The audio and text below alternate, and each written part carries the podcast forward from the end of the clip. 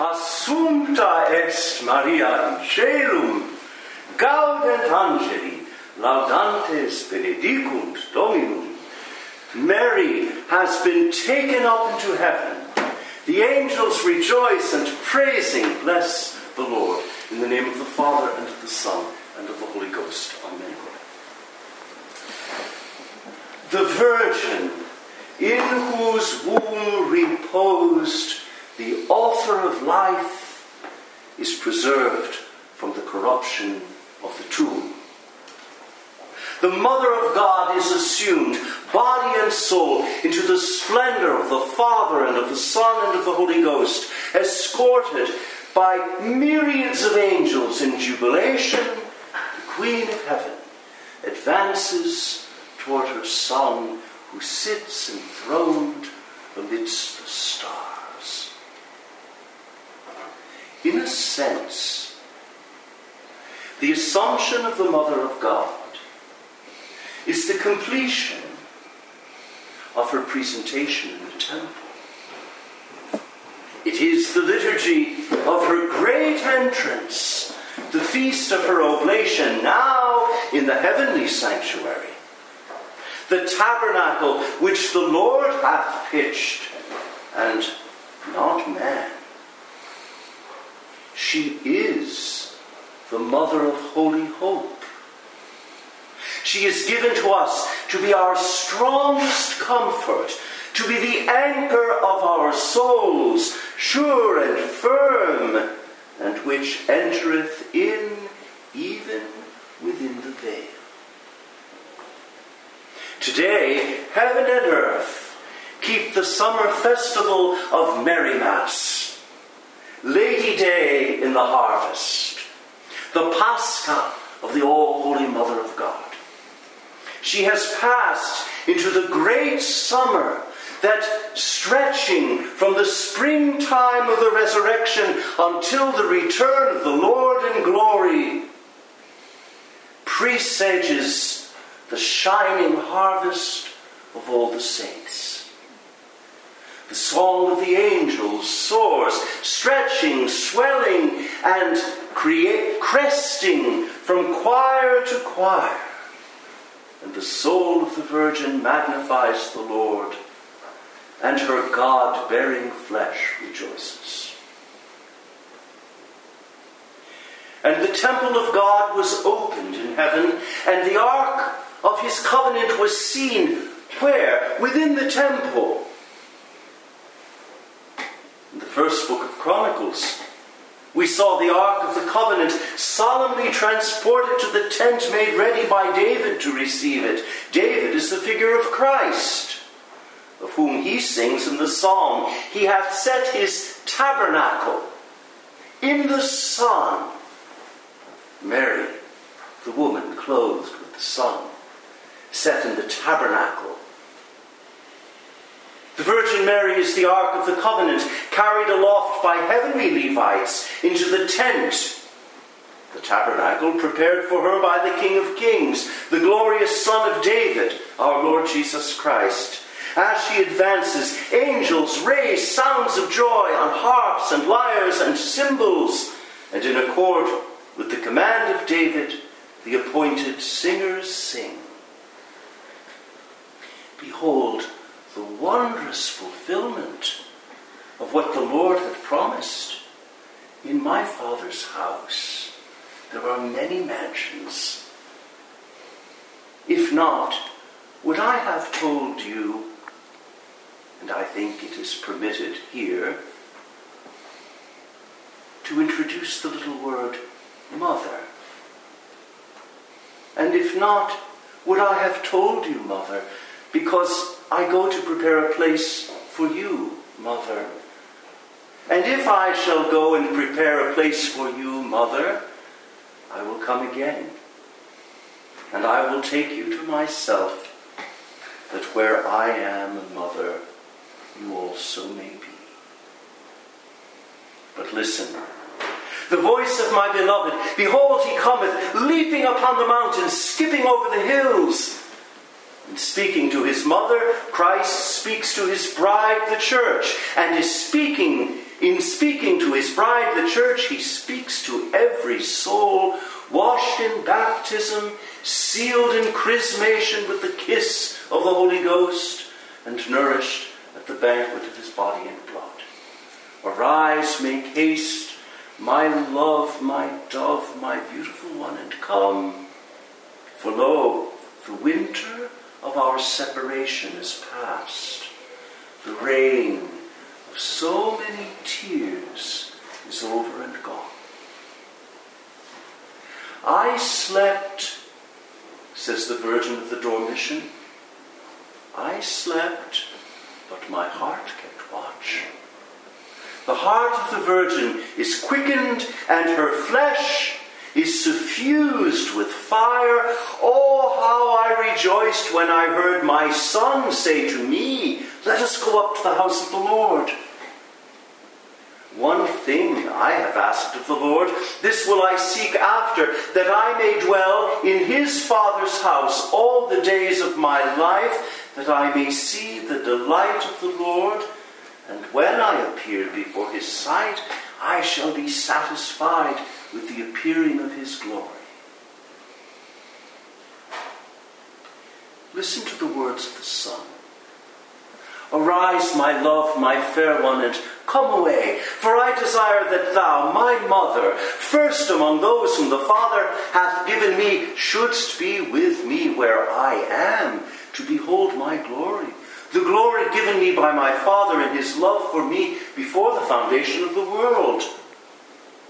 All of heaven longeth to see thy face, Mother, and the angels yearneth to hear thy voice, for thy voice is sweet and thy face is comely.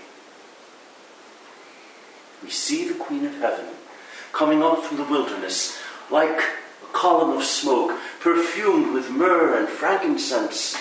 The prophet Isaiah sees her coming from afar, recognizes the Virgin of the Sign, the mother of Emmanuel, and stands to greet her. Arise, shine, for your light has come, and the glory of the Lord has risen upon you. The Lord will arise upon you, and his glory will be seen upon you. She is the woman clothed with the sun, with the moon under her feet, and on her head a crown of twelve stars.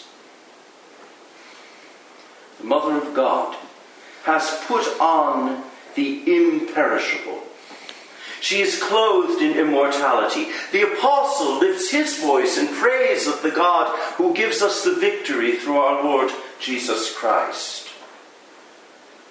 Mary, first of all, knows the fullness of Christ's glorious triumph in her flesh.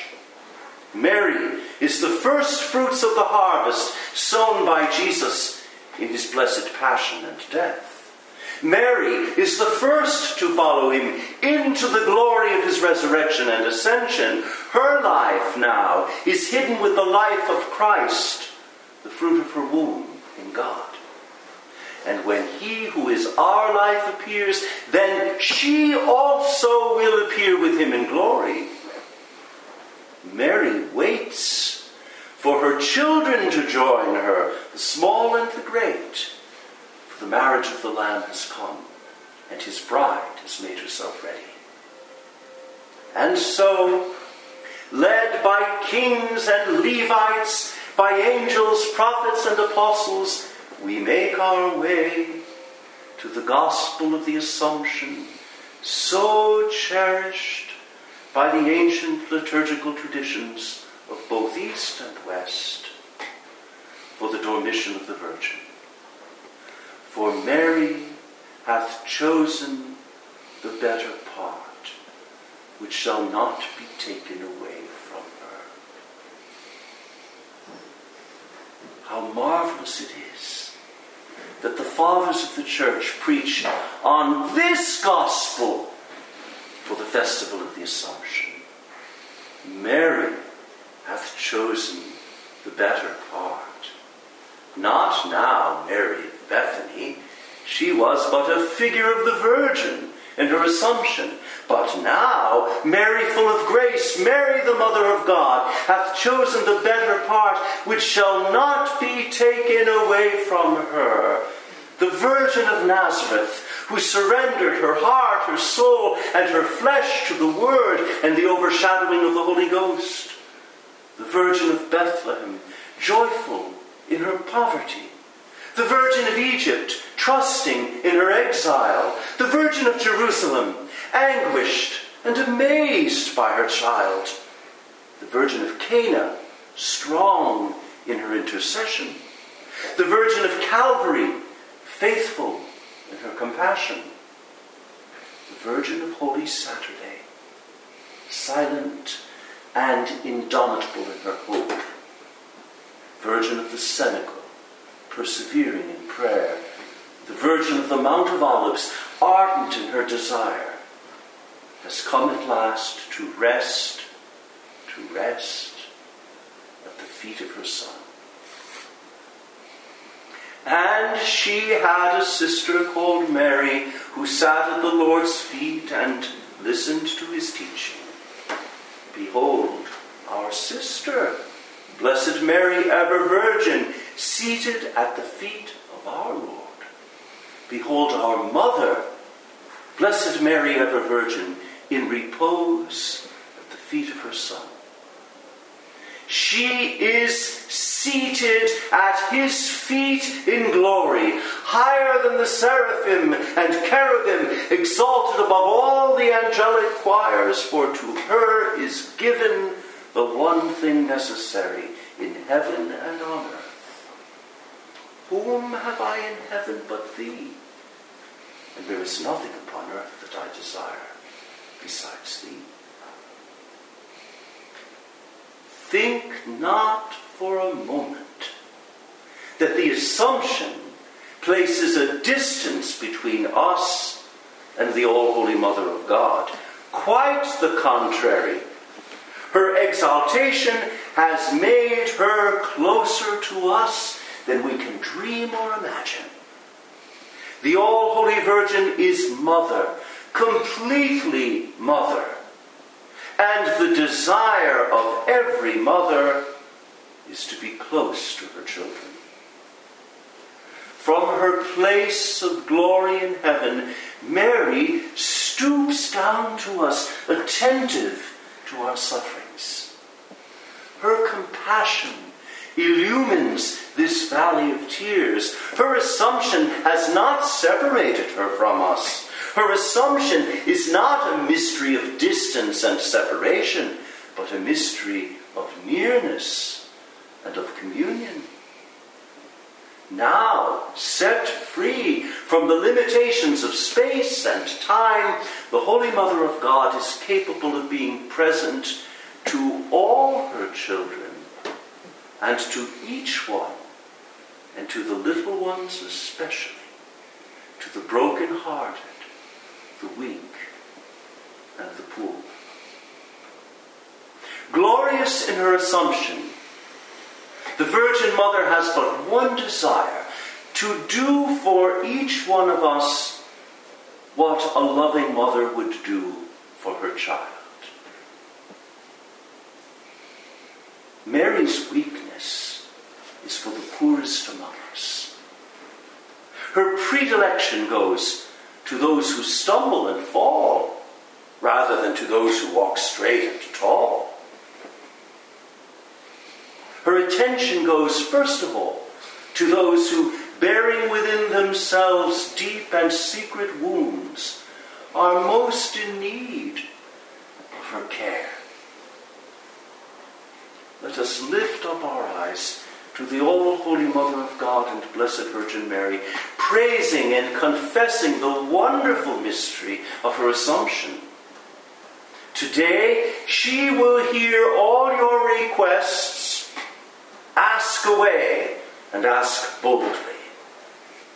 She will answer them according to the wisdom and love of her Immaculate Heart. Today, Mary pierces all our darknesses with a ray of heavenly light. Her desire is to share with us the joys of heaven, the very joys that flood her body and her soul in the glory of her Son. And for all of this, we need not wait. Already here and now, we are invited to the marriage supper of the Lamb. Let us rejoice and exult and give him the glory, who with the Father lives and reigns in the unity of the Holy Ghost, and who will come again, even as he promised, to take us, yes, to take us to himself. Amen. Come, Lord Jesus. In the name of the Father, and of the Son, and of the Holy Ghost.